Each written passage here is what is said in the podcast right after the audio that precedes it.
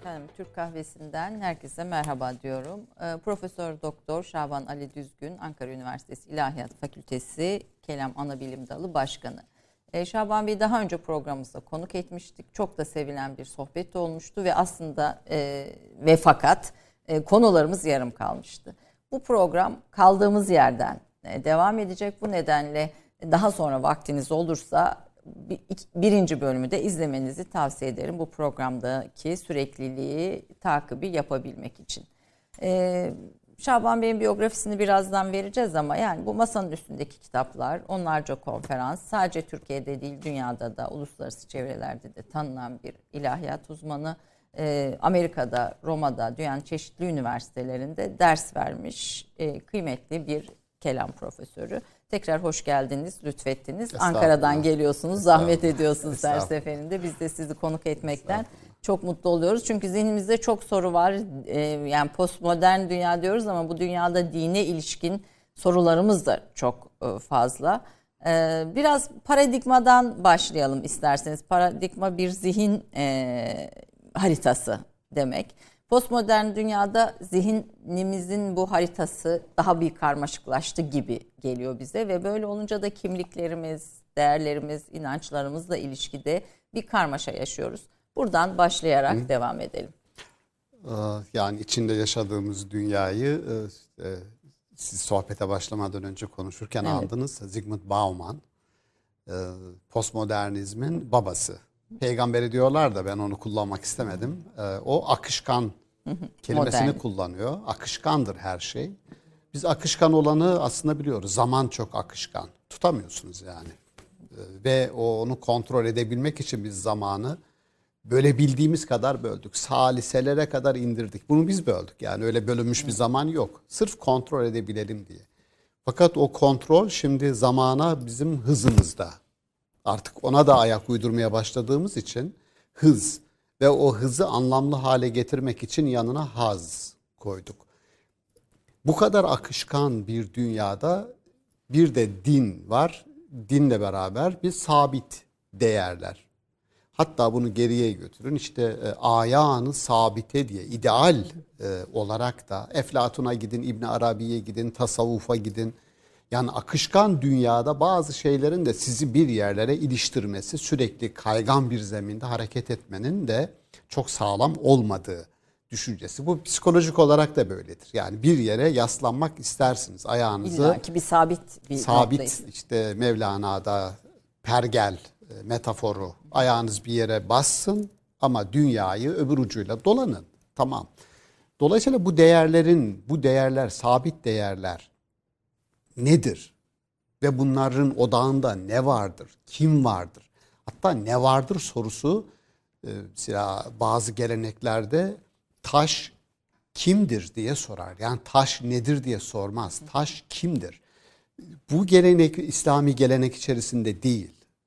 Fakat aslında bakarsanız o akışkanlık içerisinde bizim inorganik alanımızda bile yani dünyada taş, toprak, su, diye canlıların dışında, bizim gibi canlıların dışında tanımladığımız varlıklara bile kim sorusunu soran gelenekler var. Çünkü onlar da bir bütünün parçaları. Bir canlı dünya. Bir canlı dünya ve Kur'an-ı Kerim onlara Bakara suresinde geçer. Müthiş bir e, analoji yapar. E, kalpleri katılaşmış insanlardan bahseder. Öyle katıdırlar ki der, taştan bile katı. Zira bazı taşlar vardır Allah korkusundan yuvarlanırlar der. Bazı taşlar vardır içinden sular fışkırır. E şimdi yuvarlanan bir kayanın Allah korkusundan yuvarlandığını biz söylemeyiz. Peki Kur'an neden böyle bir vurgu yaparak onun üzerinden bize bir yansıtmada bulunuyor ve kendinizi bir daha bir hesaba çekin durumunuzu diyor. Aslında buna tesbih diyor. Tesbih yani varlığın tesbihi. Bu şu demek tesbih sebbaha kelimesi Arapçada akışkanlık. O postmodernitedeki liquidite yani. Bauman'ın akışkan modernite akı, diye tanımladığı akışkan, konu diyorsunuz. Akışkanlık evrende akışkanlık olarak var. Buna Maturidi takallüp adını vermiş. Flux yani. Takallüp. Her şey dinamik, akışkan bir şekilde devam ediyor. Fakat bu akışkanlık kendisine atanan rolleri yerine getirme konusunda hiçbirisi kendisine biçilen rolün aksine davranmıyor. Yani bu birbiriyle o kadar bağlantılı bir konu ki aşağı. Şimdi mesela sıcaklık var ve bu sıcaklığın üreteceği ısı var.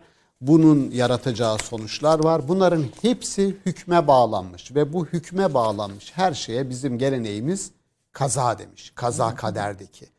Yani su akışkandır, boğucudur. Aynı zamanda enerji kaynağıdır. Ateş yakıcıdır. Bu kazadır. Ve var olan her şeyin, var olan, yaratılan her şeyin bu ağın parçası olarak biz o ağın bir parçasıyız. Yaptığımız şey yanlış olarak e, bizim geleneğimizin de bize aktardığı şey şu.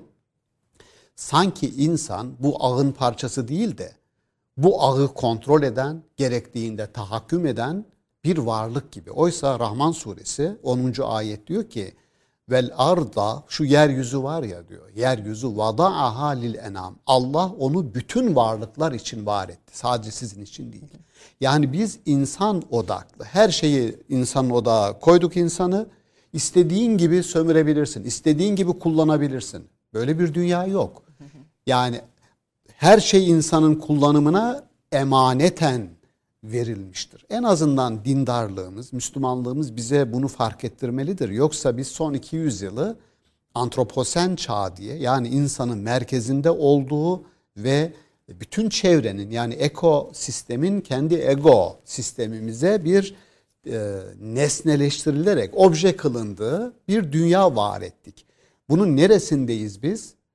Bu gele en azından İslam geleneği siz bir ağın parçasısınız. O akışkanlık tesbih dediğim bizim dışımızda da var. Ama bizim geldiğimiz noktada biliyorsunuz. Yani e, postmodern dünyadaki akışkanlığın hız kazanması bizim bu dünya görüşümüzü sekteye uğratan bir şey değil. Değil. Bence yani şu postmodernitenin temel iddiası nedir? Modernitenin temel iddiası olan e, haki bazı e, alanlarda hakikatin sabit olduğu değişmez olduğu, görüşünün doğru olmadığıdır. Yani çoklu doğrular var. Çokluk var e, postmodernitede. Peki neden postmodernite? Yani bu post kelimesi post kolonyalizm, sömürge sonrasılık, post sekülerizm, sekülerlik sonrası, post modernite. Post kelimesi daha önce ya insanın yaşadığı tecrübenin aslında onun beklentilerini karşılamadığını, dolayısıyla yeni bir arayışın izini sürmekte olduğunu bize gösteriyor. Yeni bir arayış. Ben çoklu kimlikler, çoklu hakikatler yani hakikat tektir ama o hakikate ilişkin konuşmalarımız farklılık gösterebilir. Ben postmoderniteyi olumsuz olarak almıyorum. Şöyle bir ayet e, yani ayetle postmoderniteyi temellendirmek gibi bir derdim yok. Ama ayet şunu söylüyor. Vellezine cahedu fina yani bizim yolumuzda mücadele edenleri le nehdiyennehum sübülena. Onlara biz yollarımızı göstereceğiz. Yani yollardan bahsediyor Kur'an-ı Kerim. Tek bir yoldan değil. Belki bizim bugün din namına birbirimize tahakküm etmemizin, birbirimizi öteki olarak ilan etmemizin, hak ve batıl ayrımında bu temel kriter nedir hak ve batıl ayrımında? Doğru ve yanlış ayrımında. Temel kriter nedir? Oradaki herkes kendi kabulünü başkasının doğruluğunun kriterine dönüştürmüş. Olmaz ki. Ona göre de siz o zaman yanlış olacaksınız. Buradaki çoklu e, ifadesi e, ibn Sina'dan alıntı yapılır. Bizim geleneğimizde bu var. Teklik iddiası insanı yanıltır ve eğer bir dalaletten bahsedilecekse o teklik iddiasındadır, çoklukta değil. Çünkü neden insan yani şu yapısalcılık dediğimiz bizim e, yani bir metin var elimizde şöyle kabul edelim. Kur'an metni. Yani biz dindar insanlarız, ilahiyat, e, felsefe üretiyoruz ve e, elimizdeki kutsal metni referans olarak alıyoruz. Ama biliyoruz ki bu kutsal metin insana geldi. Onun dil ve kültür havzası içerisinde yorumlandı. Dolayısıyla bu meşhur Ferdinand Saussure'ın yapısalcılık kuramı bize şunu söylüyor. Onu eleştireceğim ben.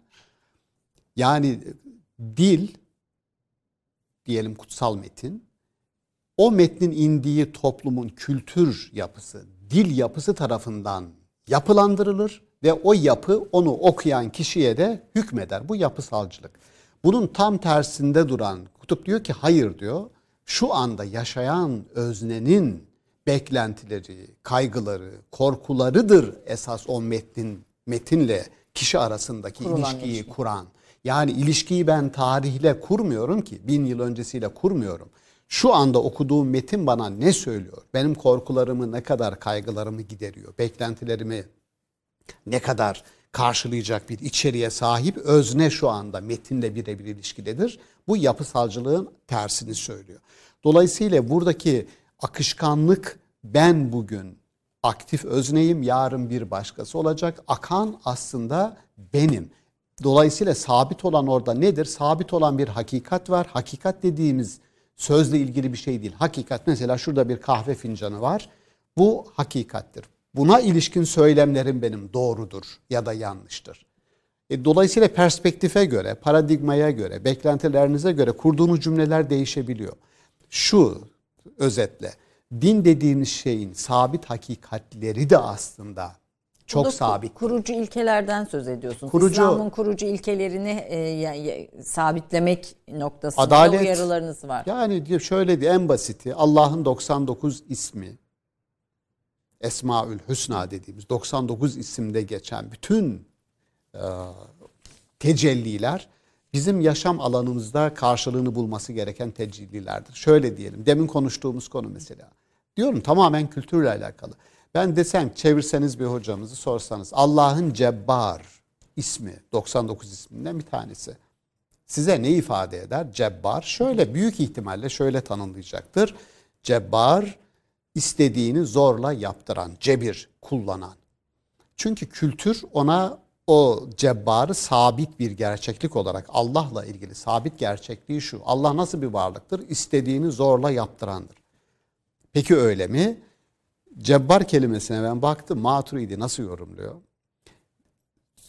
Kelimenin kökü cebara, kırılan kemikleri parçalananları onarmak, bir araya getirmek. Maturidi diyor ki binlerce parçadan oluşan dünyayı tek bir sistem halinde işleten, onaran, kaosa eğilimli olan sistemi kozmos haline getiren, birleştiren varlıktır. Dolayısıyla ne oldu? Cebbar bir ortopedist gibi varlığı bir arada tutan ve işlemesini sağlayan varlıktır. Çünkü kaos olacak öbür türlü. Bugün fiziğin bütün ister Newton'u alın, ister kuantum mekaniğini alın, ister e, şu anda mevcut olan fizik teorilerini alın. Hepsiyle ilgili e, çoklu teoriler kitabında Clause'un e, iddiası şu hiç kimsenin açıklayamadığı bir şey var. Hiç kimsenin açıklayamadığı ve aynen Newton gibi e, relativite teorisi gibi yeni bir teori lazım bunu açıklamak için. Şu ana kadar açıklanmış değil. O da şu.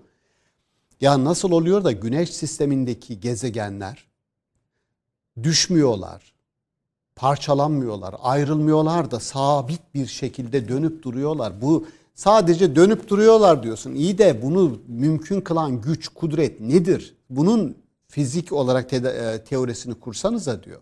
İşte bunun adı Allah'ın cebbar oluşudur. Yani ka normalde kaosa sürüklenecek olan bir sistemi kozmos halinde, bütün halinde yürüten varlıktır. E peki neydi bizim söylediğimiz? İstediğini zorlan yaptırandır. Böyle bir Allah tasavvuru.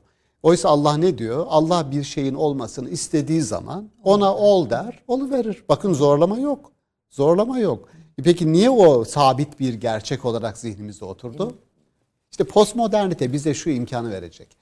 Masamın üzerine konulan, doğru olarak konulanların hepsini yeniden yoklama imkanı verecek. Bizim kelamcıların çok büyük ismidir.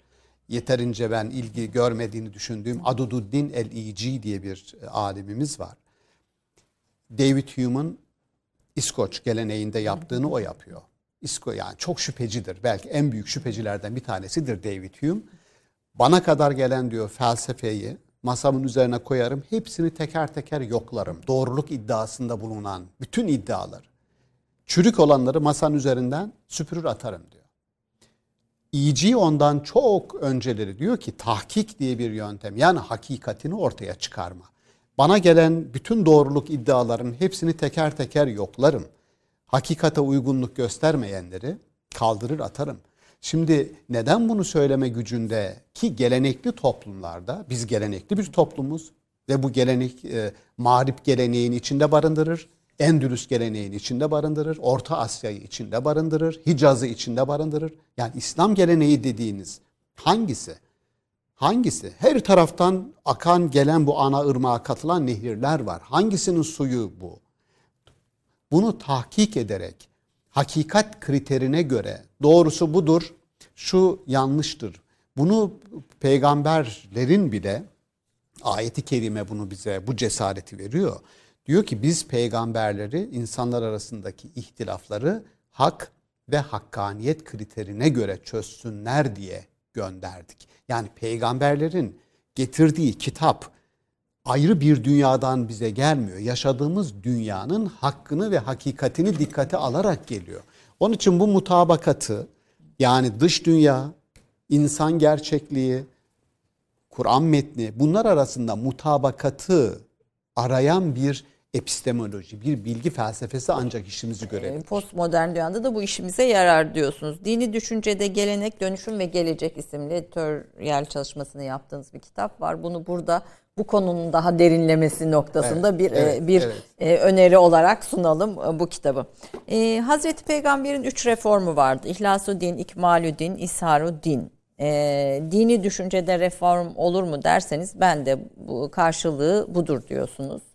Ee, burada bir kelam ilminin de e, batıdaki karşılığı din felsefesi olduğunun da tekrar hani altını çizerek aslında buradaki şeylerimiz aslında bu anlamda bir tür e, Kur'an mesajı üzerinde e, yorum yapmak, konuşmak, değerlendirmek bugüne göre. Hazreti Peygamber'in üç reformu konusuna getirdiğiniz açık parantezin içindeki açıklamayı dinlemek istiyorum. Diğer taraftan da geçen programda söylemiştiniz. Dinde reform kelimesini kullanmıyorsunuz. Bu evet. bir inşadır diyorsunuz ve biraz önce belki söylediğimiz o akışkanlığın içinde bir inşadır diyorsunuz. Daha sonra tabii e, yeni açanlar için e, televizyonu söyleyeyim. Maturidiliğin neden önemli olduğunu, devlet e, geleneğini, seküler dini ayrımını e, ve aslında kadın meselesinde konuşacağız. Vakit kalırsa buyurun efendim. Estağfurullah. Bu Hazreti Peygamber'e Kur'an'ın bir görev tanımıdır. Yani Pey Hazreti Peygamber ki kendi bir peygamberler ırmağı var ve o ırmağın yaptıklarının en son halkası olarak Hazreti Peygamber kendisini öyle tanımlıyor. Bir ev gibi düşünün. Bir pirket eksikti. Ben geldim burayı tamamladım diyor. Bu tamamlanmış e, ev, kurumsal yapı kendinden önceki peygamberlerin neyi eksik bıraktığını ya da peygamberlerin arkasından gelen halkların dinden neyi eksilttiğini en hayati sorulardan bir tanesi bu.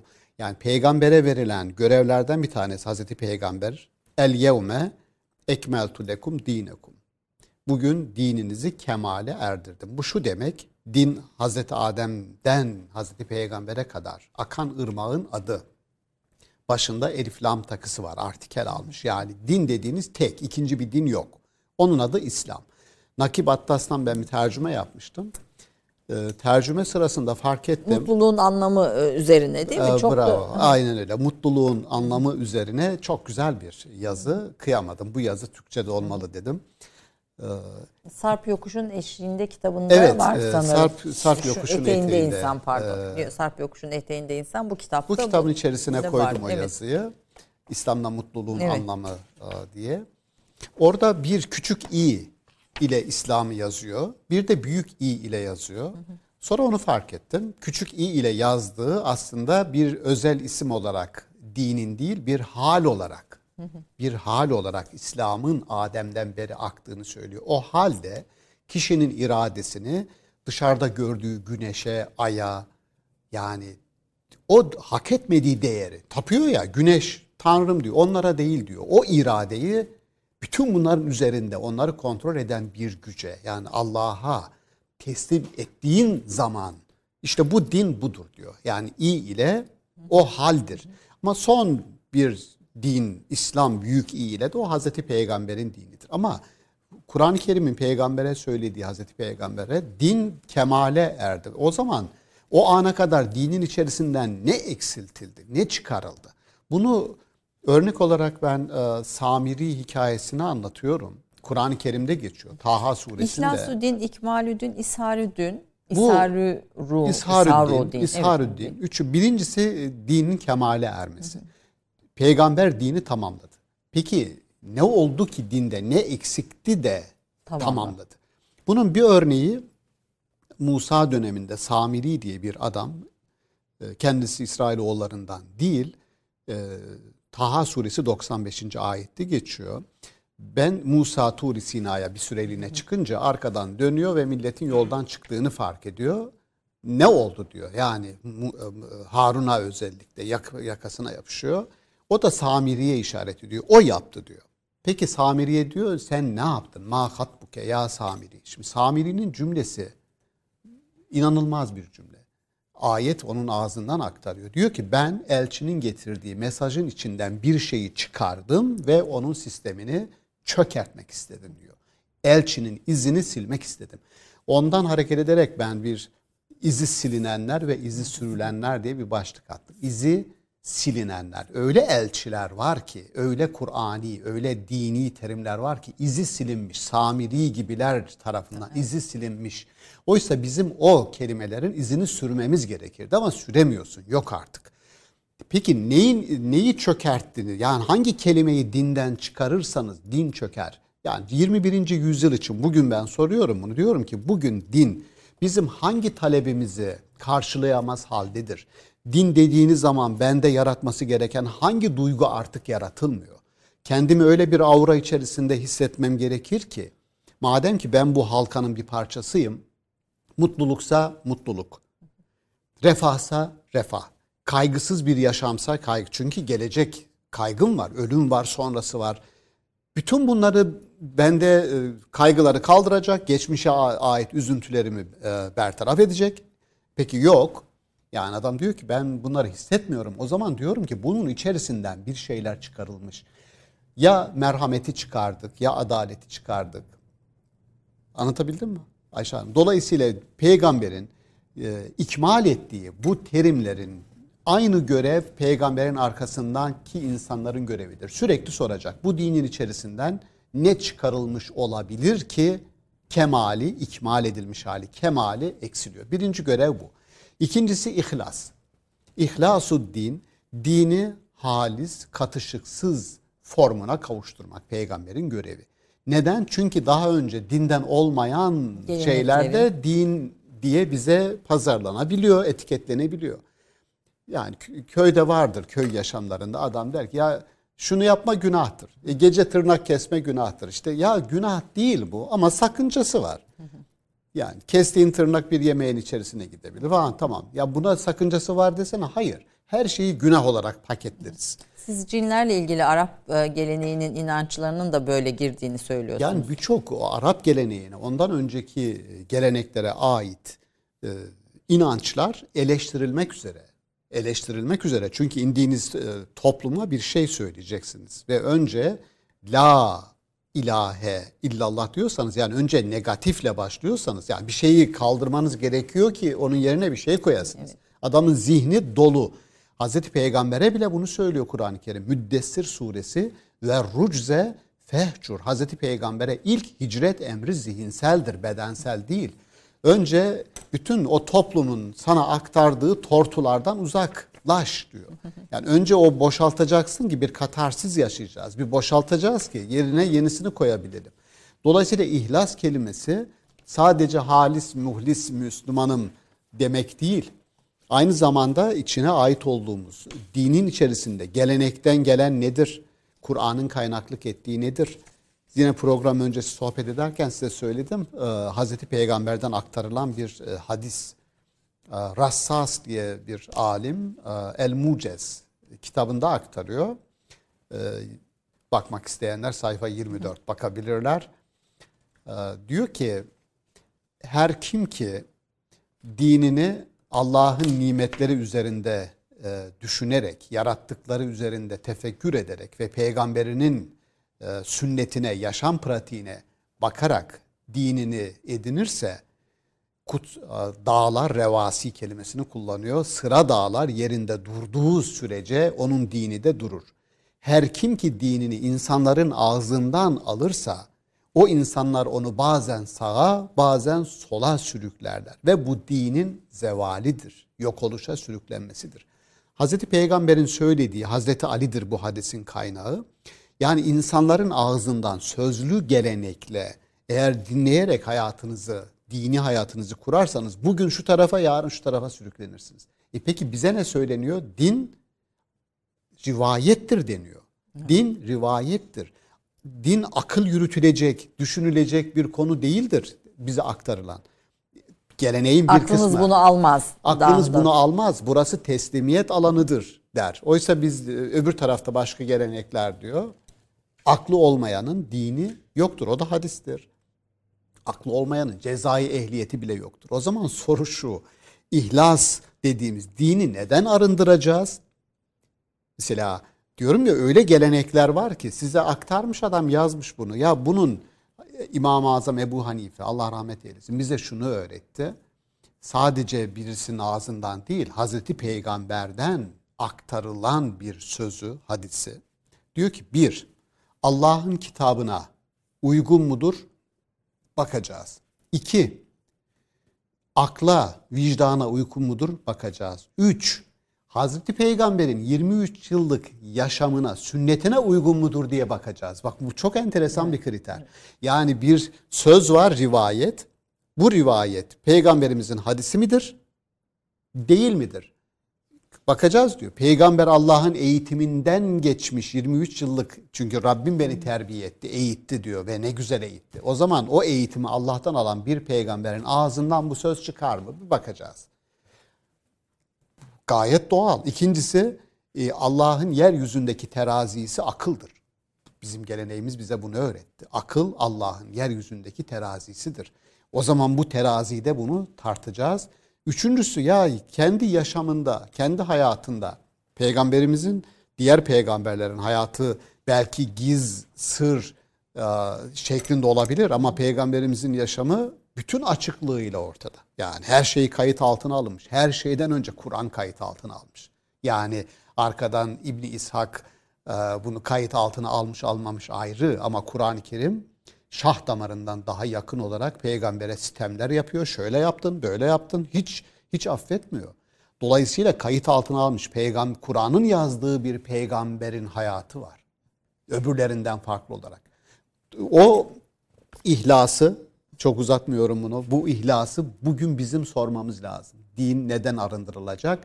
Ve ısharüddin. Üçüncüsü de din iddiasıyla çok fazla ortalıkta dolaşan iddialar var. Din budur. Din budur. Hakikat budur. Allah diyor ki li yushirahu ale dini küllihi. Allah'ın dinini ki Allah'ın dininde esas olan insanın onurudur. İzzetidir, haysiyetidir, şerefidir. Kadın, erkek, çocuk, anne, baba hiç fark etmiyor. İnsan onurunu ayaklar altına alabilecek bir söz din olarak etrafta dolaşıyorsa Allah diyor ki Allah'ın dinini o dolaşımda olanların üzerine çıkarın diyor. Yani evet, İsharüddin dedi. İsharüddin dediğimde ya peygambere görev tanımı olarak verilen bu üçü arasında İhlas. İhlas, ikmal ve ishar evet, üç evet. tane dini e, vazife verildi diyorsunuz. Reform budur aslında. Hani reform, reform bu, reform, reform budur. Bu, inşadır. Yeniden inşadır. Yeniden inşadır.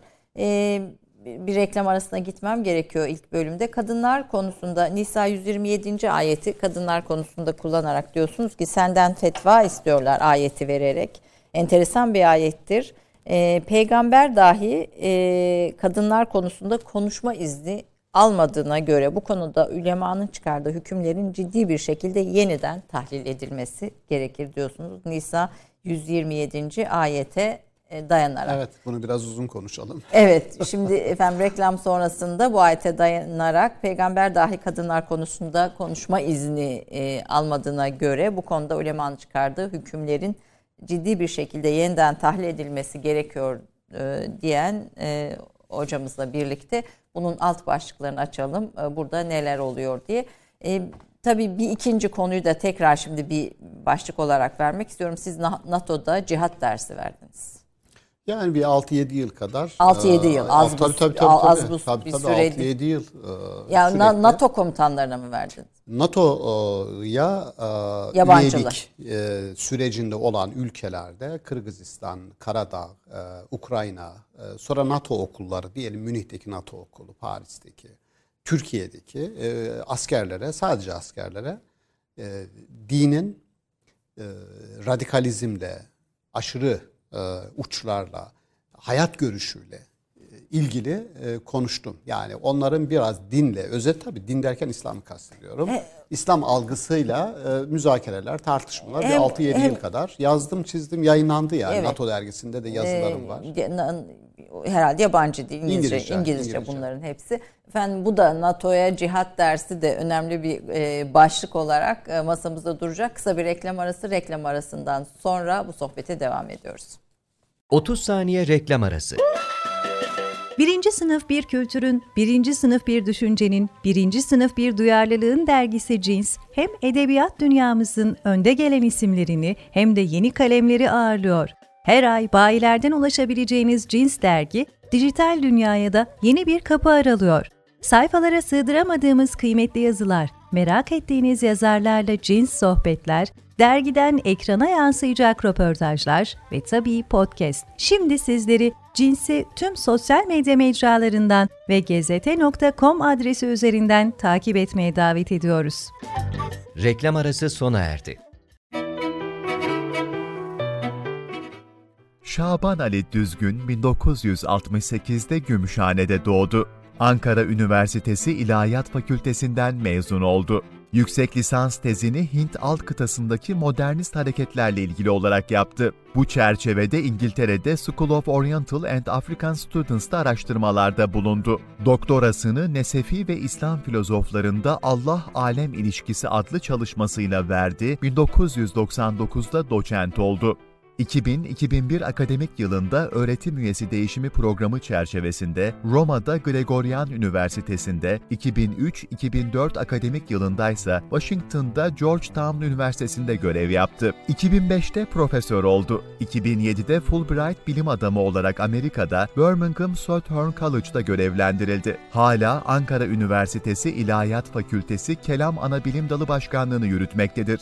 Allah ve insan tasavvuru, kelamda yöntem, Haçlı seferleri sırasında Doğu-Batı ilişkileri, tabiat ve tarih teolojisi, modern ve postmodern dönemde din, uluslararası ilişkilerde dinin rolü temel çalışma alanlarıdır. Arapça, İngilizce ve Almanca bilmektedir. Yayımlanmış kitaplarından bazıları şunlardır. Maturidi Kayıp Aydınlanmanın izinde, Din, Birey ve Toplum, Seyit Ahmet Han ve Entelektüel Modernizmi, Nesefi ve İslam filozoflarında Allah-alem ilişkisi, Sosyal Teoloji, insanın Yeryüzü Serüveni, Aydınlanmanın Keşif Araçları, Maturidi'nin Düşünce Dünyası, Allah, Tabiat ve Tarih, Sarp Yokuşun Eteğinde insan, Çağdaş Dünyada Din ve Dindarlar, Kimliksiz Hakikatler, Adem'den Öncesine Dönüş ve Dini Anlama Kılavuzu,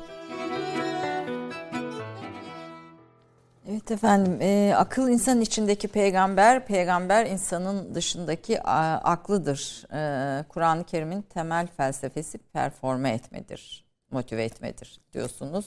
Buradan başlayarak kadın rollerine Kur'an'ın değerler sistemindeki e, ne diyelim verilen yer, bakış, bakış açısı nedir? Oradan devam edelim.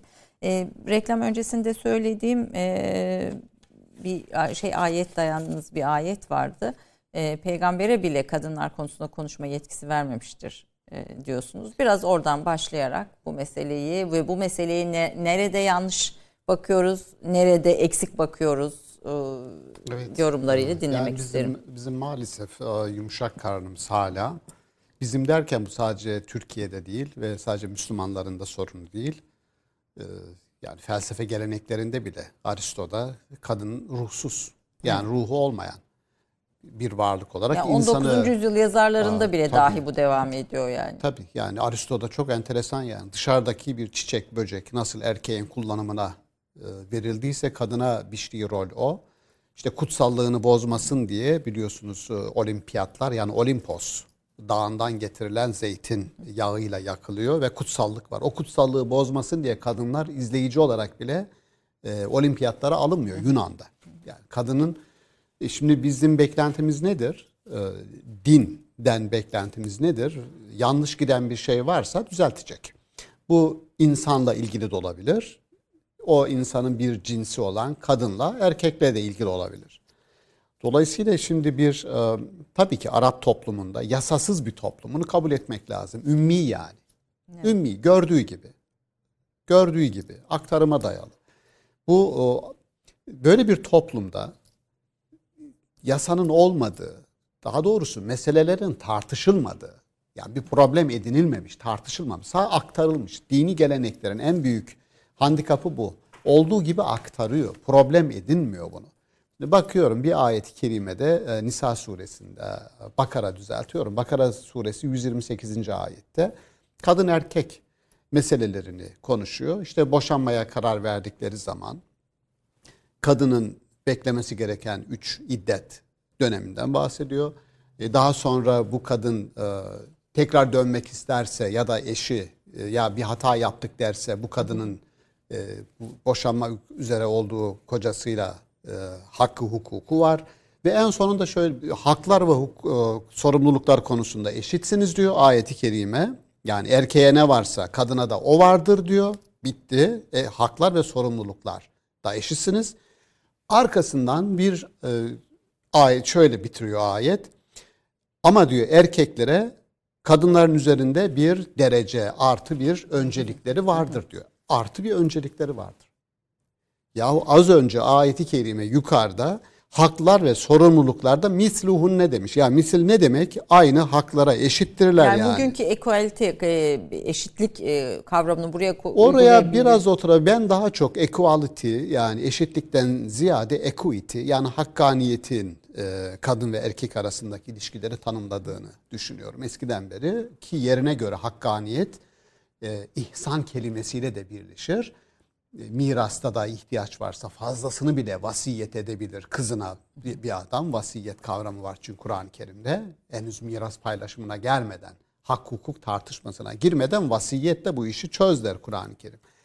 Ama nasıl oluyor da o bahsettiğim Bakara 128'de geliyor herkese eşit hak ve sorumlulukları eşittir dedikten sonra ama diyor kadına erkeklerin bir üstünlük dereceleri vardır problem edinmedikleri için ayeti aktarmışlar. Oysa burada yukarıda kadının 3 e, ay düzeltiyorum 3 iddet süresi beklemesini istiyor. Neden? Çünkü e, doğacak Çocuğun çocuk var. O zaman burada çocuğun velayeti konusunda bir tercih olabilir.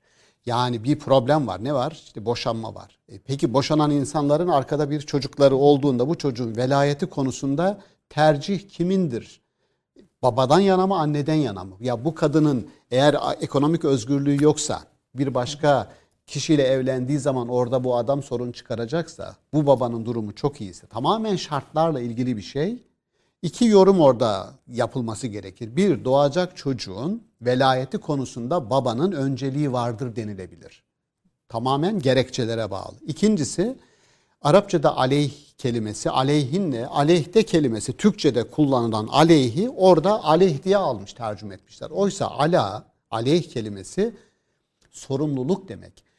Ee, bakınız hepimizin bize ilk daha ilahiyatta öğretilen ezberletilen cümledir. Ee, İmam-ı Azam Ebu Hanife fıkhı tanımlarken şöyle der. Marifetün nefsi ma leha ve ma aleyha.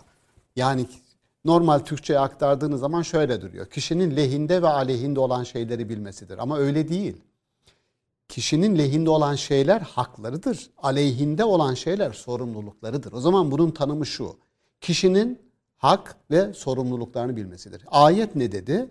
Kadın ve erkek haklar ve sorumluluklar bakımından eşittir. Bitti. Ayet onu söylüyor. Misildir. E peki mesele şu söylediğim neden problematik haline getirip de teker teker çözmüyorsun da birisi bir şey demiş aldın aktardın. Hazreti Peygamber'in e, kadınlar konusunda senden fetva istiyorlar ayeti kerimede.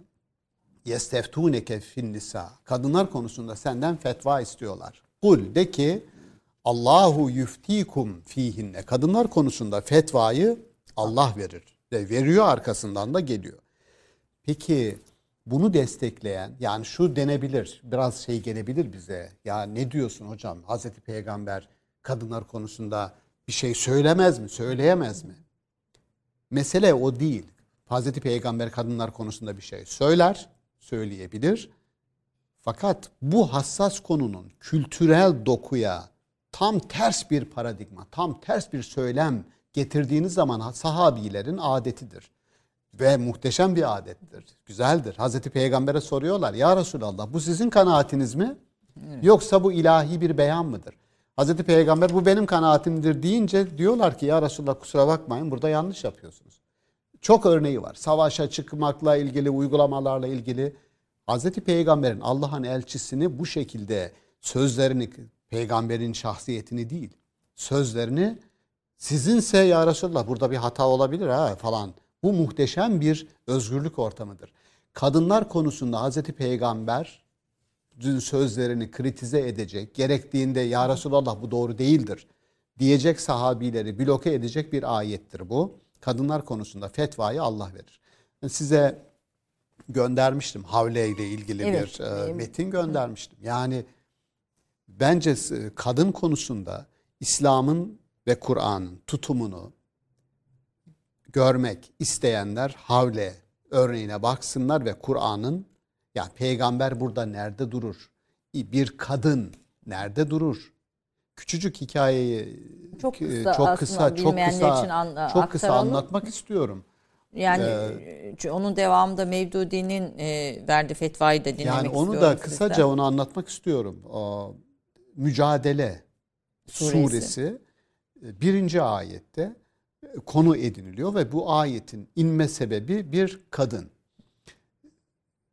kendisi regl halindeyken kocası kendisiyle birleşmek istiyor. Kadın da bunu yasaklayan ayeti dikkate alarak kocasının isteğini reddediyor. Adam ısrar ediyor, kadın reddediyor. Israr red, sonunda kadın ben çıkıp gidiyorum diyor. Adam da diyor ki eğer o kapıdan çıkar gidersen bu aktardığı Maturidi tefsirinde ve başka kaynaklarda olduğu gibi aktarılıyor. Çekip gidersen Araplardaki işte o meşhur söz senin sırtın Sırtı, bana evet. anamın sırtı gibi olsun. Bir yani boşa, boş, boş olursun. Bizim bugün e, milletin ağzında sayıkladıkları işte kadına tahakküm eden anında bir şey yapacak. Üçten dokuza seni boşarım. Sanki o onun kulu kölesi yani böyle bir şey yok. Aynı cümleyi adam sarf ediyor. Kadın da çekip gidiyor. Sabah geri dönüyor. Kocası diyor sen niye geldin? Nasıl niye geldin diyor. Burası benim evim. Akşam ben seni boşadım diyor. Olur mu öyle şey diyor ya.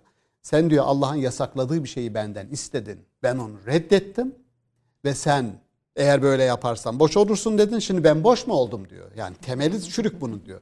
Evet öyle diyor. Ve eve eve giremezsin diyor. Boş boş oldun. Aa diyor pekala. Gidiyor Hazreti Peygamber'e kadın. Diyor ki ya Resulallah böyle bir tartışma yaşadık. Artık bir şey söyleyin de bu adam yanlış yaptığını anlasın. Hazreti Peygamber ilk etapta işte yani rivayetler e, olan oldu diyor. Yani. Olan oldu kadın. Sen yanlış yaptın diyor. Kadın tekrar ya Resulallah diyor yahu.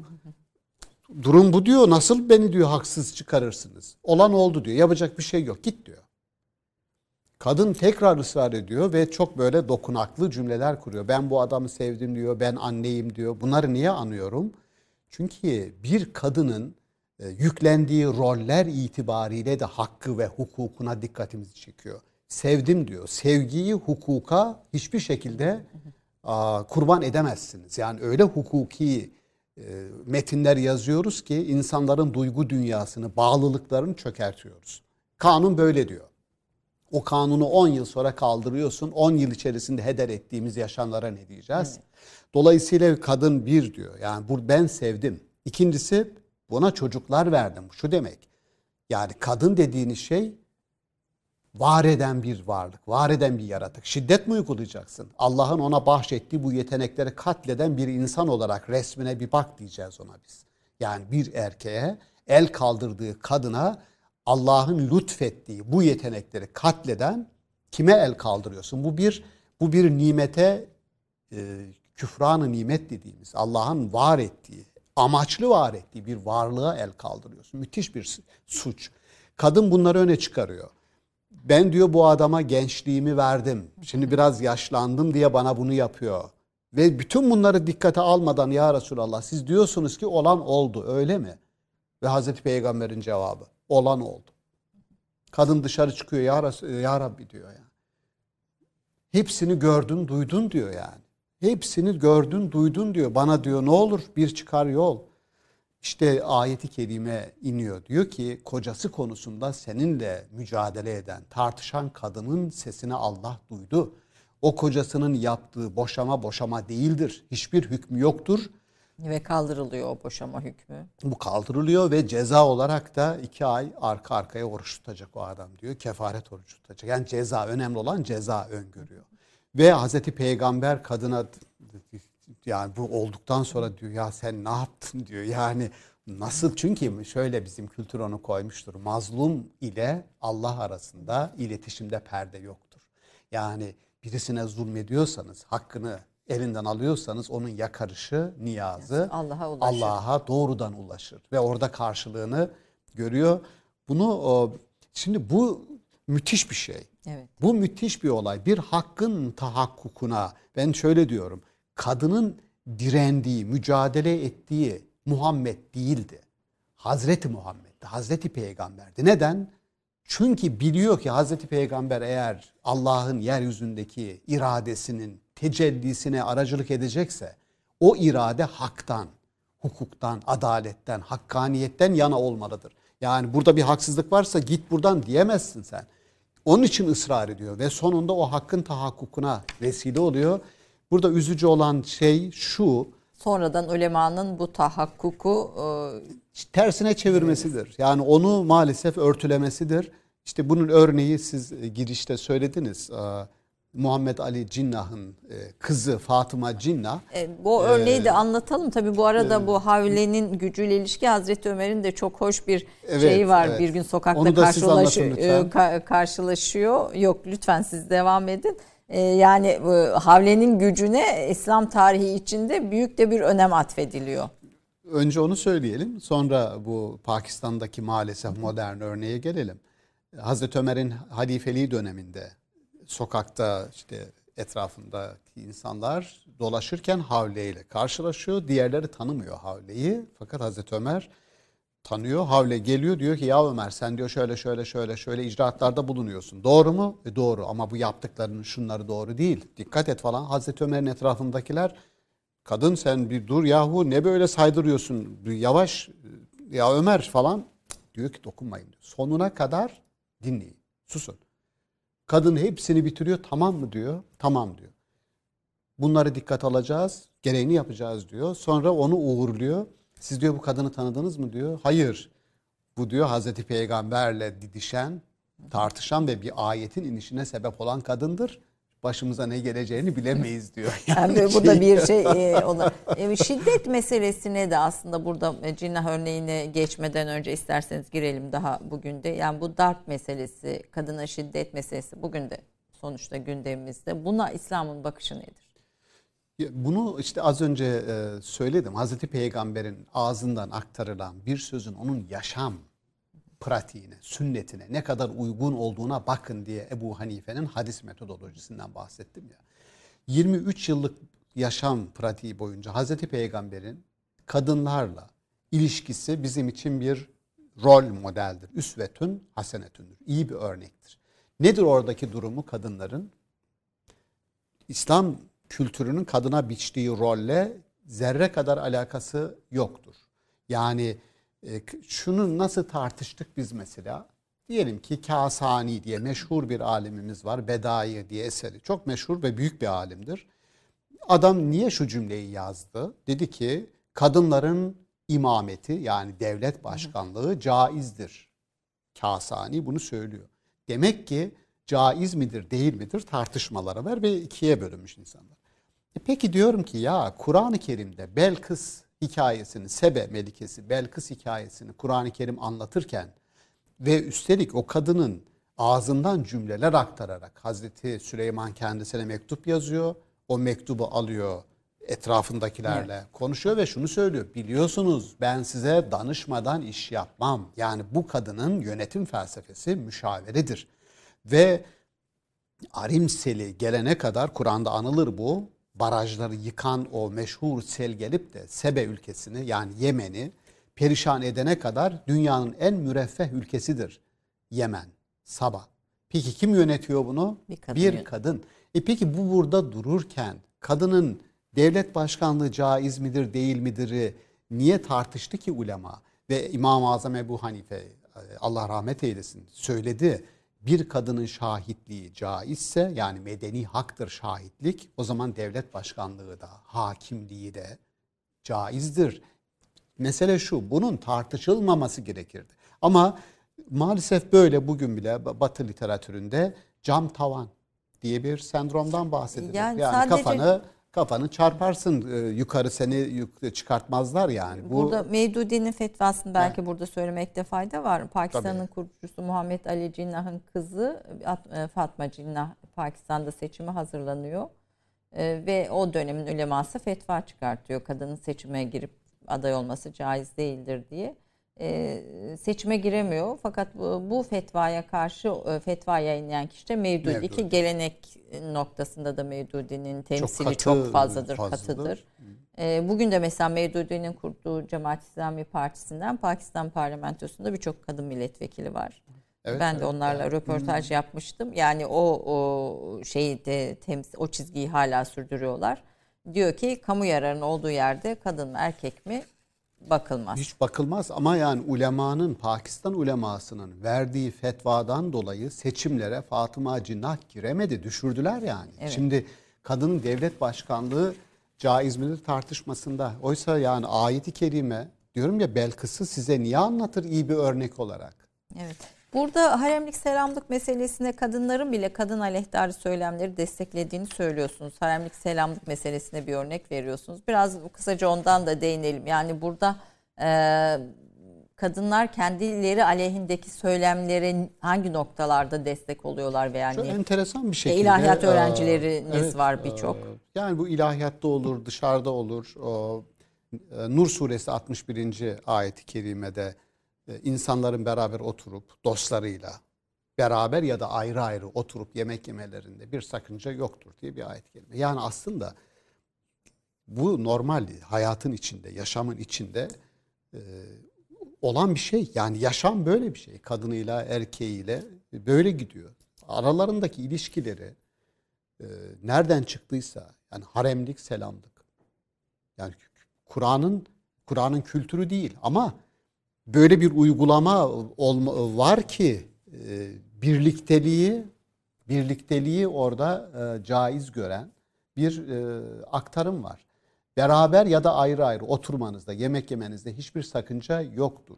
Ama şimdi öğrenciler oldu işte onu aktarıyorum ben şaşırdım yani. Kız öğrenciler bizce sakınca vardır diyor. Ya diyorum Allah diyor ki ben sakınca yoktur. Öğrencim diyor ki bence sakınca vardır. Sonra fark ediyor yaptığı hatayı.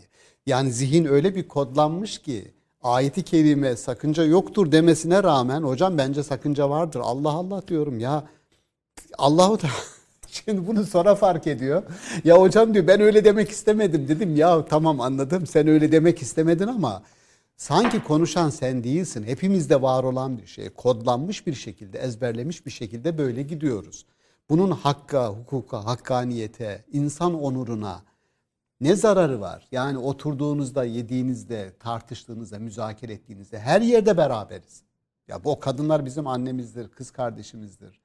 Ya evet. böyle bir e, dolayısıyla insanı e, hayatı mümkün olduğu kadar steril, e, kadınsız. Yani bu bu yaşam, sorun bu. Yani sterilliği kadınsızlıkla, o kadının oradan kamusal yaşamdan uzaklaştırılmasıyla bir e, anlatıyorum Erzurumlu İbrahim Nazım. Onun bir e, rüyette rüyaya yatıyor. Yani eski bu bir strateji. gözü açık yazdığı zaman başı belaya gireceği cümleleri insan diyor ki ben rüyaya, Rüyada gör- rüyada gördüm diye yazıyor. Rüyada gördüğü için de kimse sana rüyada niye böyle gördün diye sorgulamıyor. Ee, öyle bir rüyetten bahsediyor. Rüyasında bile iki asansör kuruyor adam. Yani asansörün olmadığı bir dönemde. Biz diyor yukarıya nasıl çıkacağız diyor. Asansör demiyor da misat yani bizi yukarı çıkaran bir şey. Fakat orada bile kadınları taşıyan ayrı, erkekleri taşıyan ayrı. Çarşı pazara çıkılacağı zaman dilimini bölmüş. O zaman diliminde diyelim 11-12 arası kadınlar çıksınlar. işi bitince geri dönsün sonra erkekler çıksınlar diye. Rüyasında bile rüyasında bile rüyasında bile steril bir yaşamın peşinde. Oysa o biz Kur'an-ı Kerim gözlerini indirsinler. Kadın ve erkek gözlerini indirsinler. Yani dik dik insanları rahatsız edecek şekilde bakmasınlar demesi bile insanların birlikte oldukları ortamı tanımlar. Ayrıldıkları bir ortamı değil. Tanım. Kur'an kadına ikinci derecede bir statü verdiğini, onu gücü ve servet elinde bulunduran erkeğin korumasına ve insafına bıraktığı gibi bir izlenime kapılabiliriz. Ama bu yanlıştır. Bu, bu doğru değil. Bu doğru değildir diyorsunuz. Neden? Yani Kur'an'da e, hem Kur'an'da hem de mesela Hanefi fıkhına da girmiştir. Bir kadın e, yani reşit olmasa dahi çocukken dahi malına e, veli velayeti e, kendisindedir. Yani çocukken bile malına vasiye atanmasını gerektiren bir durum olmayabilir. Aklı başındaysa onun malını korur. Onun için de Hanefiler reşit olmasa dahi bir kadının velisi olarak babasını görüp de bütün bu kızla ilgili her türlü kararı sen verebilirsin demezler. Yani babaya o yetkiyi vermezler. Şafii fıkı tam yetkiyi, velayet yetkisini babaya verir. Bizim bu işte gürültü kopardığımız İstanbul Sözleşmesi'nin en sıkıntılı e, maddelerinden birisi odur. Yani babanın, anne babanın çocuk üzerinde velayetini bu şekilde yani çocuk 13 yaşında, 14 yaşında velayeti kullanarak ben seninle ilgili karar verdim, evleneceksin. E, İstanbul Sözleşmesi bunu suç sayıyordu. Ve eğer af, yani çocuk dese ki ben şikayetçi değilim fark etmez. Kamu davası olarak da devam edecek sonuna kadar gidecek diyordu ve doğru bir karardı. Çünkü bu maalesef e, ama şunu dönüyor bizimkiler. e, ya bir sürü mağdur çocuk var e, aldılar 17 yaşında içeriye alıyor çocuğu. Tamam da bu işin bu işin sonu gelmez. Yani e, ben o yapılanın doğru olduğunu yani 17 yaşındaki çocuğun da onu buna itenin de cezalandırılması gerektiğini düşünenlerdenim. Çünkü o yaştaki çocuğun e, bütün hayatına ilişkin kararı ben senin babanım. Kültür kültür bunu size söyletebilir. Ama nerede hak ve hukuk? Ferdiyet nerede? Yani böyle alışan bizim e, dini geleneklerin en büyük handikapı dini geleneklerin ferdini çok bağlı, çok bağımlı, kendi başına karar verme inisiyatifini geliştirememiş bir kişi olarak yetiştirmesi. Bundan ne beklersiniz? Yani velayet konusu böyle. 13, 14, 15 yaşındaki, 16 yaşındaki çocuk bugün neler yapıyor? Yani ya eskiden de neler yapıyordu Peki şiddet, yani. evden uzaklaştırma gibi başlıklar bugün modern hukukta da tartıştığımız konular. Bunlara ilişkin İslam'ın bakışının, perspektifinin ne olduğunu söylersiniz. Evden uzaklaşma e, kişilerin kendi inisiyatifi içerisinde var olan bir şey. Uzaklaştırma bunu kanuna Kanun, evet. dökerseniz kanun bunu uzaklaştırma olarak e, tanımlıyor. Ama e, işte o dövme ayeti olarak tercüme edilen ayeti ben eskiden beri, eskiden beri, baştan beri oradaki fadribuhunne ifadesini evden uzaklaşma olarak alıyorum. Baştan beri. Çünkü darabe kelimesi bir yolculuğa çıkmak anlamındadır Kur'an-ı Kerim'de kullanılıyor. Bu uzaklaşma erkek evden uzaklaşabilir ya da kadın evden uzaklaşabilir. Mesele şu akılları başlarına gelene kadar, birbirlerini özleyene kadar, ayrı düştükleri zaman yaşayacakları mahrumiyetleri, sıkıntıları görene kadar gözlerinde bunlar ayrı kalsınlar. Bu darptır. Ayrı kalmak. E şimdi evden uzaklaştırma işte yine İstanbul Sözleşmesi'ne en fazla itiraz alan e, kısımlardan bir tanesi. Kadının küçük bir şikayetiyle hemen kocaya evden uzaklaştırma cezası veriyorlar. Bunun istatistiği tutuldu mu Ayşe Hanım bilmiyorum. Yani gerçekten Gerçekte e, yok. İstatistik oranlar çok şey yani böyle bunun- değil. Böyle olmadığını Yani, iddialar e, Değil. verileri doğrulamıyor. Yani, Yani burada- veriler başka bir yerde, iddialar başka bir Yani yerde. algı bir algı oluşturuldu Bu- bu- sözleşme aleyhine ve sonuçta öyle bir şey çıktı ortaya. Yoksa sözleşmeyle ne bir toplum bütünüyle ahlaklı hale gelir ne de ahlaksız hale gelir. Ha, bize uymayan efendim orada sözleşmede partner ifadesi geçiyor. Dolayısıyla bizim kültürümüzde partner mi varmış ama bu sadece sana hitap etmiyor. Senin dünyanda bizde partner yoksa yok ama Polonya'da varsa ki onlar da itiraz ediyor sözleşmeye ayrı. Ee, ama bu uluslararası bir sözleşmedir. Tabii ben burada hani Ku- Kur'an'ın kadına bakışı üzerinden biraz daha yo- yoğunlaşmak istedim. Çünkü itiraz eden e, kesimin çoğu dindarlar. Yani dindar çevreler bu konuya çok fazla e, itirazda bulunuyor. Burada bakış açımız, parametrelerimiz, e, önemsediğimiz, ön plana çıkarttığımız değerler konusunda da herhalde tartışmak gerekiyor. Siz de bunu makalenizde Yani yazıyorsunuz. şiddete Kadın karşı bir e, yani şimdi bu nedir? Kadına karşı ve ev içi ya da aile içi o tercümede sorun Yani var. hani bence e, sö- sözleşme kapsamını özellikle istemiyorum çünkü daraltmak oluyor bu. Biz daraltmak değil de bir ruha, bir şeye karşı çıkabiliriz. O sözleşme olmaz, başka sözleşme olur. Hiç sözleşmelere gerek kalmadan iç hukukunuz bütün bunları düzenleyebilir ama burada bir bakışı aslında e, tartışmayı önemsiyorum. O bakış da e, kadına erkeği, e, kadını erkeğin tahakküm ettiği bütün sorun bu. e, bir Bütün e, sorun bu. bir e, bir e, insan e, konumuna Ve koymak. onu devam ettirmek istiyor. Kur'an'ın gidiyor. cinsiyete bakışını nasıl? Yani benim özetlediğim cümle şu. Kur'an e, cinsiyeti değil insiyeti yani insanlığı e, odağa koyar. Varlık yapısı olarak aynı şeyden yaratıldığını, sorumluluklarının ve haklarının az önce andım Bakara 128. Haklar ve sorumluluklar konusunda eşitsiniz. Mis birbirinizde hiçbir farkınız yoktur. Bütün bunları söyledikten sonra mesele nedir? Toplumsal rol atamalarıdır. Bizim tartıştığımız toplumsal rol atamaları. Yani dini kaynaklar değil, dini toplumsal- kaynaklı değil, toplumsal rol atamalarıdır. Bütün mesele oradadır. Peki. NATO'da cihat konferansı verdiniz. Şimdi cihat kelimesi bir taraftan baktığında son derecede e, şey e, özellikle Batı'nın tanımladığı İslam'ı siz İslamofobide çalışıyorsunuz. Çünkü İslam'ı tırnak içinde tehlike e, olarak addettiği bir süreçte bir, şey cihat ürkütücü bir kavram Batı Batı dilinden söylüyorum. Ne anlattınız orada? Cihadın sizce şey nedir? Konumu, anlamı, manası nedir? E, cihatla savaş farkını yani savaş nedir, cihat nedir? Bunu dinlemek istiyorum. O, kültürde bizim mücahede diye bir kelimemiz var mesela. Mücahede. İçtihat. Cihat. Bu kelimelerin aynı kökten gelmesi bile aslında cihadın kavramsallaştırırken bir e, somut, silahlı bir organizasyondan ziyade işte mücahedeyle kişinin kendisiyle mücadelesi. Yani öyle bir birey yetiştirelim ki kavgaya teşne olmasın. Hazır her tarafa saldıracak bir radikalleşecek, manipüle edilebilecek bir kişi olmasın. Bu mücahede aynı kökten cihatla. Cihadın Mekki daha ortalıkta savaşacak bir organize güç yokken, ordu yokken Hazreti Peygamber'e ve bütün Müslümanlara cihat emrediliyor. Yani Mekki bir ayet. Mekki ayetlerde, Mekke ortada cihat edecek insanlar yok. Devlet yok, bir şey yok. Daha henüz ka- kabul edilmemiş birçok şey. Evet yani onun için Maturidi'nin tanımını çok önemsiyorum diyor. Yani cihat savaşa gidecek yolların kapatılmasıdır.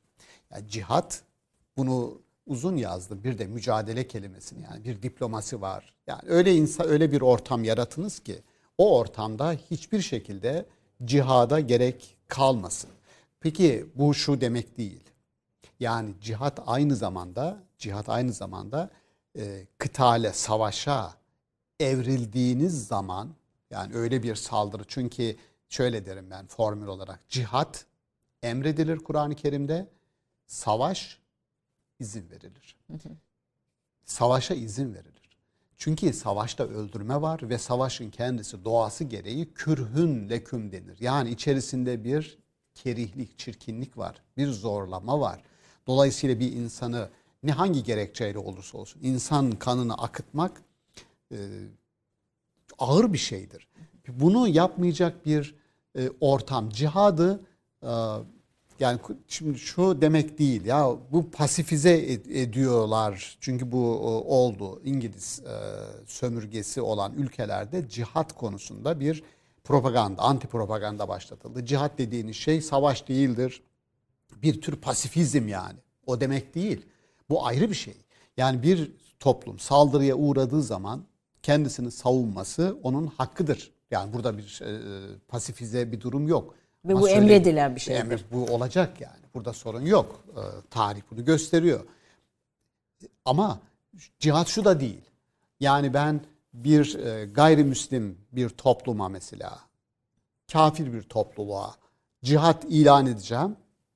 Cihat ilan edeceğim ve onlara diyelim Allah'ın varlığını, birliğini işte böyle bir cihattan Kur'an-ı Kerim bahsetmiyor. Çünkü e, yine uluslararası ilişkiler retoriğinde e, Maturidi'de var.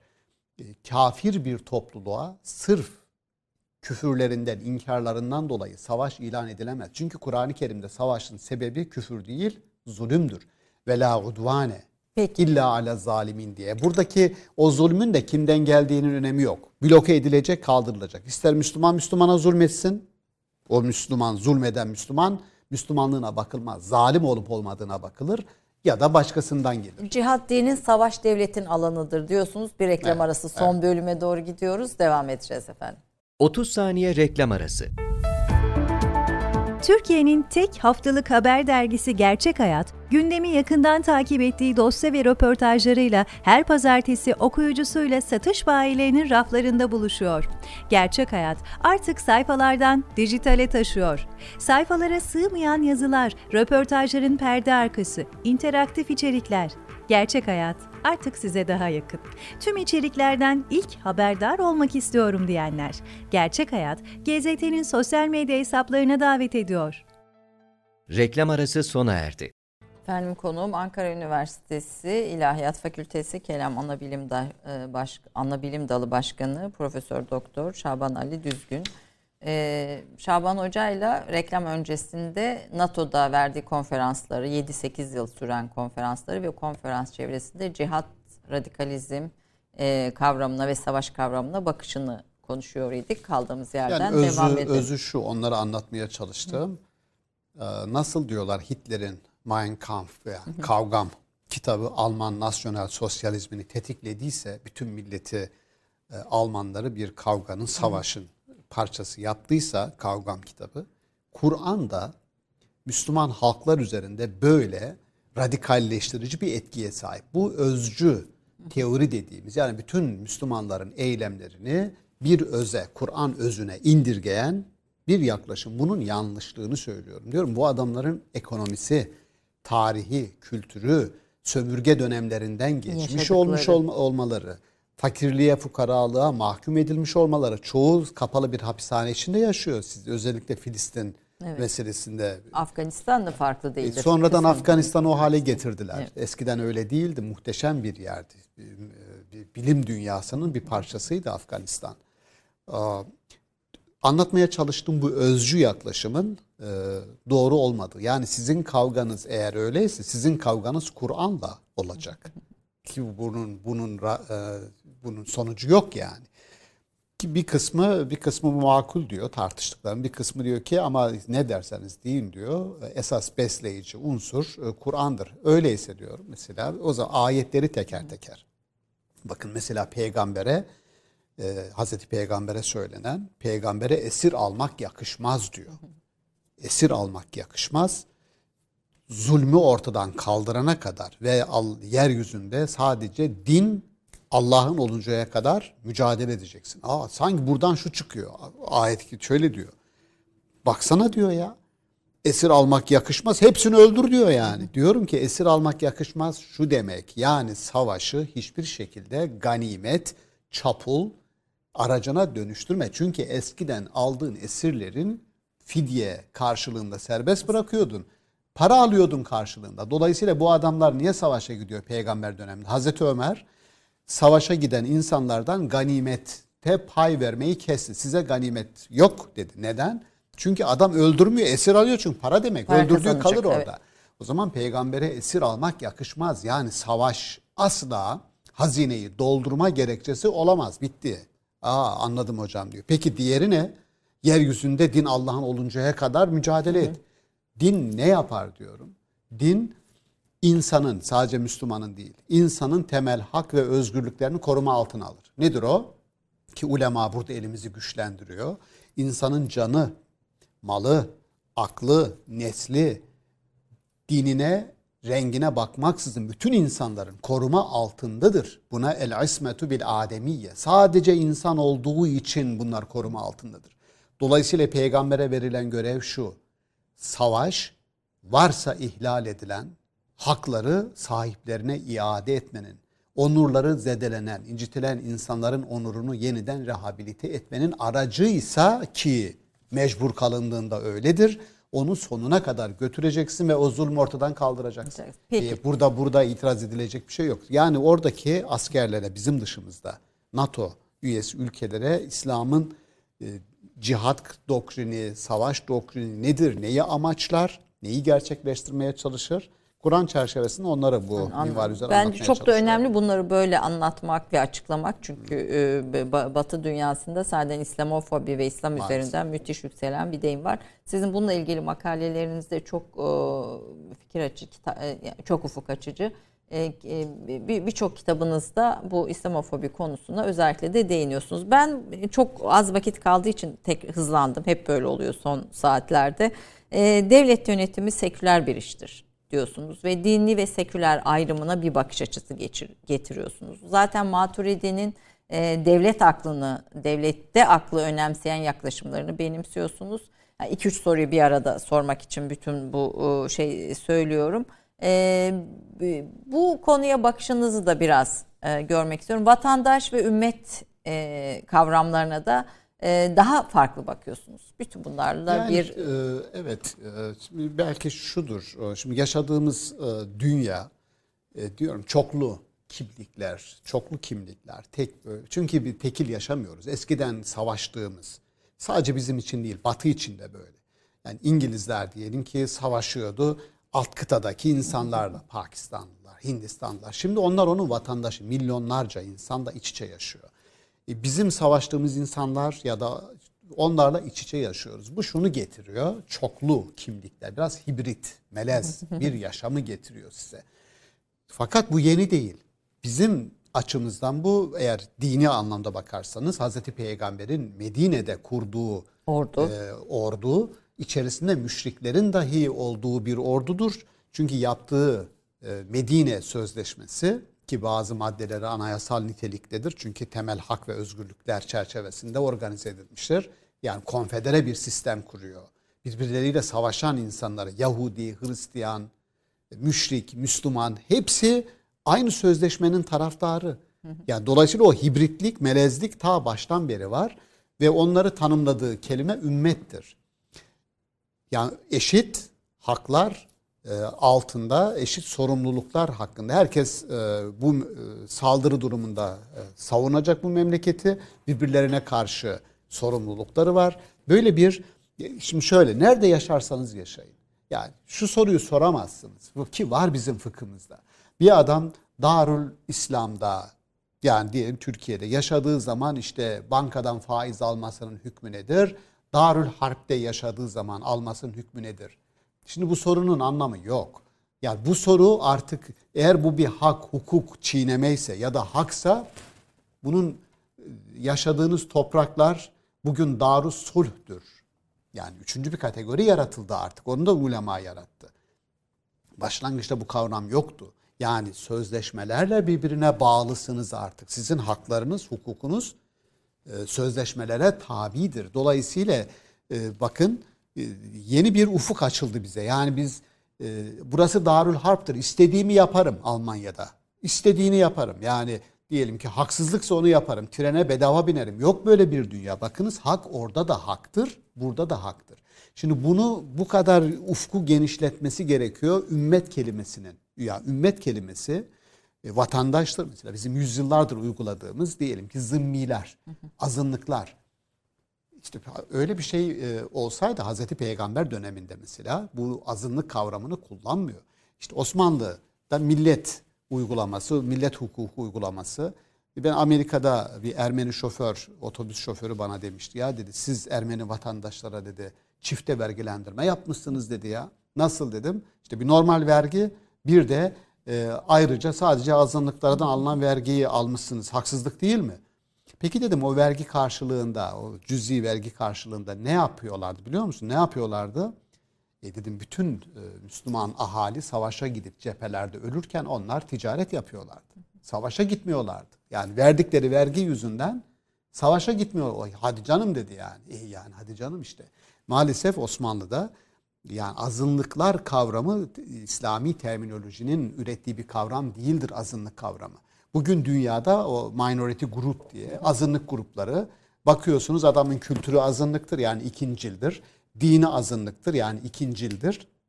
Böyle bir dünya var mı? Olmaması gerekir. Yani bizim çoğul postmodernite dedik ya çoğunluk içerisinde saygıysa bütün kültürler, bütün dinler, bütün insan türleri, e, ırklar hepsi o saygınlığa ortaktır.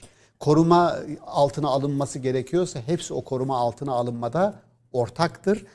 Etno yani bugün Eurosentrik dediğimiz maalesef Avrupa merkezli düşüncenin son 200 yılda kurduğu paradigma maalesef bizim zihnimizde de hakimdir. Aynı terminolojiyi kullanıyoruz. Benim daha önceki programda söylediğim o içererek aşmak dediğimiz şey var ya hatırladınız. Evet. Yani o batıdaki bu bütün üretilen birikimi içeren ama onu aşan, aşarken de bütün insanı yani kimlikli değil. Yani bu mezhep yani kimliği... hümanizmayı benimsemeyi değil onu aşan bir şey. Onu da onu da aşan, aşan ama insanın onurunu, haysiyetini esas odağa koyan. Çünkü şöyle denir İbn Arabi'nin cümlesidir. Yani e, bebek, göz bebeği, göz için neyse insan da Allah için odur. Yani Allah'ın göz bebeği insandır. İnsanla görür. Hallacı Mansur'un da cümle. Yani ben senin gören gözünüm der. Dolayısıyla insana bu değeri başkasının atfetmesine yani hümanizm ise o hümanizmin bunu savunmasına bizim e, ihtiyacımız yok. Onu bizim savunmamız lazım. Çünkü ondan sonra karşıtlık yarat. Bu adam diyor hümanist. Ya sen o adamın hümanizmini sen kendi kültürüne bak. Yunus Emre'ye bak. Mevlana'ya bak. İbni Arabi'ye bak. Maturidi'nin e, neden önem atfediyorsunuz? Onun temelde din paradigması nedir? Biraz onu da çok böyle bir başlık yani olarak bizde alalım. şöyle e, Maturidi dinin içinden konuşan birisi. Yani bir defa bir filozof olarak konuşmuyor. Söylediği her şeyin mutlaka bir dine, yani bu anda Kur'an anlamında söylüyorum, referansı var. Ee, diğerlerini yok anlamında değil. Ama Maturidi bunu özellikle yapıyor. Çünkü kurucu bir güç olarak e, kendi zamanına kadar din etrafındaki tartışmaları, kavgaları, savaşları, insanları dinden çıkarmaları ya da dine dahil etme e, iddiaların hepsini masasının üzerinde görüyor burada yaptığı şey bir dini koruma altına almak. Dini ilkeleri. Onun için de din ve siyaset arasında bir ayrım yapıyor. Siyaset yapacakların dinin temel normlarını içselleştirmeleri ayrı bir şeydir ona göre. Bu konuda epey e, yazdım, çizdim. E, siyaset yapacak. Yani ayrım şudur. Din devlet ayrımı değil Maturidi'de. Üçlü ayrım vardır. Din, siyaset ve devlet ayrımı. Dinin, Hazreti Peygamber'in e, görevi gelip de bir devlet kurup ondan sonra vefat edip gidip gitmek değil. Öyle bir sistem getirecek, öyle yönlendirici ilkelerle insanları buluşturacak ki insanlar o ilkelerle bütünleşecekler. Ondan sonra devlet kuracaksa devlet kuracak, ekonomi yapacaksa ekonomi yapacak. Yani bunu yapacak olan insandır. Dolayısıyla insanın bütün yapı ettikleri seküler alana dahildir. Ama o seküler alanı kuracak olan insanın ahlaki yapılanmasını bu dinin etiği, ahlakı verecektir ona yapacaktır. Ya Maturidi'nin sisteminin içinde en çok önemsediğimiz ya iki sistem kurulmuş. Ya Allah'ın mutlak iradesini işte Eş'ariliği öyle tanımladık. istediğini yapar Allah. Maturidi diyor ki akıl ve hikmet terazisine vurulmadan bunu söyleyemeyiz. Dolayısıyla sistemi, Maturidi'nin sistemi ben söylüyorum bir hikmet filozofudur. Bütün sistemi hakim, hikmet üzerine bina edilmiştir. E, akıl ve hikmet der ama şunu da e, bir lütuf olarak e, vahyin mutabakat halinde bunlarla çatışan değil, onlara destek olan, onları bütünleyen bir e, ayak olarak sistemine entegre Peki e, eder. seküler dini ayrım söz konusu olduğunda e, Yani bunu Maturidi yapmıyor tabii. Bizim bu seküler kavramı yeni bir kavram. Sekulum yaşadığınız e, zamanın ya zamana vurgudur. Sekulum bir zaman vurgusudur. Laikos mekan vurgusu biliyoruz. E, do- Dolayısıyla yaşadığımız e, zamanın ruhuna uygun bir şekilde e, bir hükmü geliştirme, içtihatta bulunma, inisiyatifini e, insana verdiği için ki buna içtihadi nesih adını veriyor. Bir de örfi nesihten bahsediyor Maturidi. Hazreti Peygamber'e öğretilen sorun çözme, inisiyatif alma, sorun çözme yönteminin peygamber tarafından da ümmetine aktarıldığını söyler içtihadi nesihle. Yani bu e, sadece aktaran değil, olayların içerisine müdahil olan, inisiyatif alan, sorumluluk alan, Kur'an-ı Kerim'de istinbat yani karşılaştığı problemi çözmek üzere e, hüküm çıkarma, sonu ama hüküm çıkarma sadece sonuç ortaya koyma değil. Maturidi'yi önemse, önemsememize sebep olan şey süreçtir. Yani nasıl bir sonuca e, ulaştığımızın ötesinde bu sonuca nasıl bir süreç takip ederek süreci bizim ulemanın yani icma kültürü bize hep sonuçları aktarır. Ulema icma etmiştir ki aldığımız ders. Ulema icma etmiştir ki der madde madde madde madde bize ezberletirler. Dersini aldık. İslam hukuku dersinde. Hangi süreçleri takip ederek bu sonuçlara icma e, ulaştı bu insanlar ve orada bir hata var mı? Bunu bize e, işte Maturidi o süreçleri aktarır ve o sürecin içerisinde akla, o sürecin içerisinde hikmete yani gerekçeye yer bulur ve bir hükmün gerekçesi ortadan kalkarsa hüküm de ortadan kalkar der. yöntem e, Yöntem önerir ki geldi bu işte aa, mecelleye girdi biliyorsunuz. E, ezmanın tagayyürü ile ahkamın bugün, tagayyürü bugün de bu olunamaz. yaklaşımı sürdürmenin e, Yolunu aramamız lazım. Diyorum mecelleye girmiştir. Zamanın değişmesiyle hükümlerin de değişmesi mümkündür. İnkar olunamaz böyle bir gerçeklik diye mecellenin ilk 100 maddenin içerisine koymuşlardır. Maturidi etkisi diyelim ona. dini düşüncenin gelişmesi, e, yenil ihyası içinde İhyası, inşası, inşası. ıslahı bize olan kavramları kullanalım. Ee, için e, bu tekil yani fert olarak her toplumun ferdini e, aktarılan gelenekle bloke etme, önünü kapama. Yeni bir şey söylediği zaman sen de kim oluyorsun? deme adetinden vazgeçmek lazım. Ayeti kerime önümüzü açıyor. Her bilenin üzerinde bir başka bilen vardır. Ayeti kerime. Bu, bu şu demek. Alabildiğine cesaretle ki cesaret gelenek toplumların fertlerinde ilk katlettiği erdemdir maalesef. O cesareti Kur'an-ı Kerim veriyor. Her bilenin üzerinde bir başka bilen vardır. Diyorum arkamızda bu ayet olduğu sürece e, e, Allah Allah e, izin verirse e, isteyen, arzu eden, e, üretecek, mütefekkir, mütefekkir Bilgi, insanların bilgi. önü önü açık. Evet, e, yozlaştıran şeyler değil ama bilgi üretmek, Evet, evet, e, bilgi, hikmetle. bilgiyi hikmetle üretmek önemli bir şey. Ahlaklı olmak için dindar olmak zorunda değilsiniz ama ahlaki olarak doğru bildiğinizi size yaptıran en iyi güç dindir. Dindir. O an bir Hüseyin Atay Hoca bir konferansında bu ikisini ayırıyor. Çok güzel diyor ki yani bilgi, felsefi bilgi size bir şey yaptırmaz. Bilginin gücüne inanırsanız ki bilgi inanca dönüşür, o size yaptırır. Yani düşen insanı kaldırırsın ya da kaldırmasın. Ama inanan birisiysen kaldırmadığın zaman sorumlu olduğunu bilirsin, kaldırırsın. Evet. Yani performatif dediğimiz şey o. Yaptırıcıdır. Sadece Mo- bilgi vermez. Bilginin ötesinde motive Bilgi, eder, motive eee, pe- diyorsunuz. Efendim Şaban Ali Düzgün'e gene bir virgül koyuyoruz bugün gene bir nokta koyamadık bu, bu o, söyleşiye çünkü kavramlar birbirini açıyor ama bugün biraz ilk bölümde daha birey odaklı gitmiştik. Bu bölümde biraz daha toplum ve devlet odaklı konuya bakmaya çalıştık. Yine farklı ufuklar, pencereler açtı bize. Çok çok teşekkür ediyorum. Ben teşekkür ediyorum. geldiniz. Haftaya bir başka konukla birlikte sohbete e, davet ederek bitirmek istiyorum. Hoşçakalın efendim.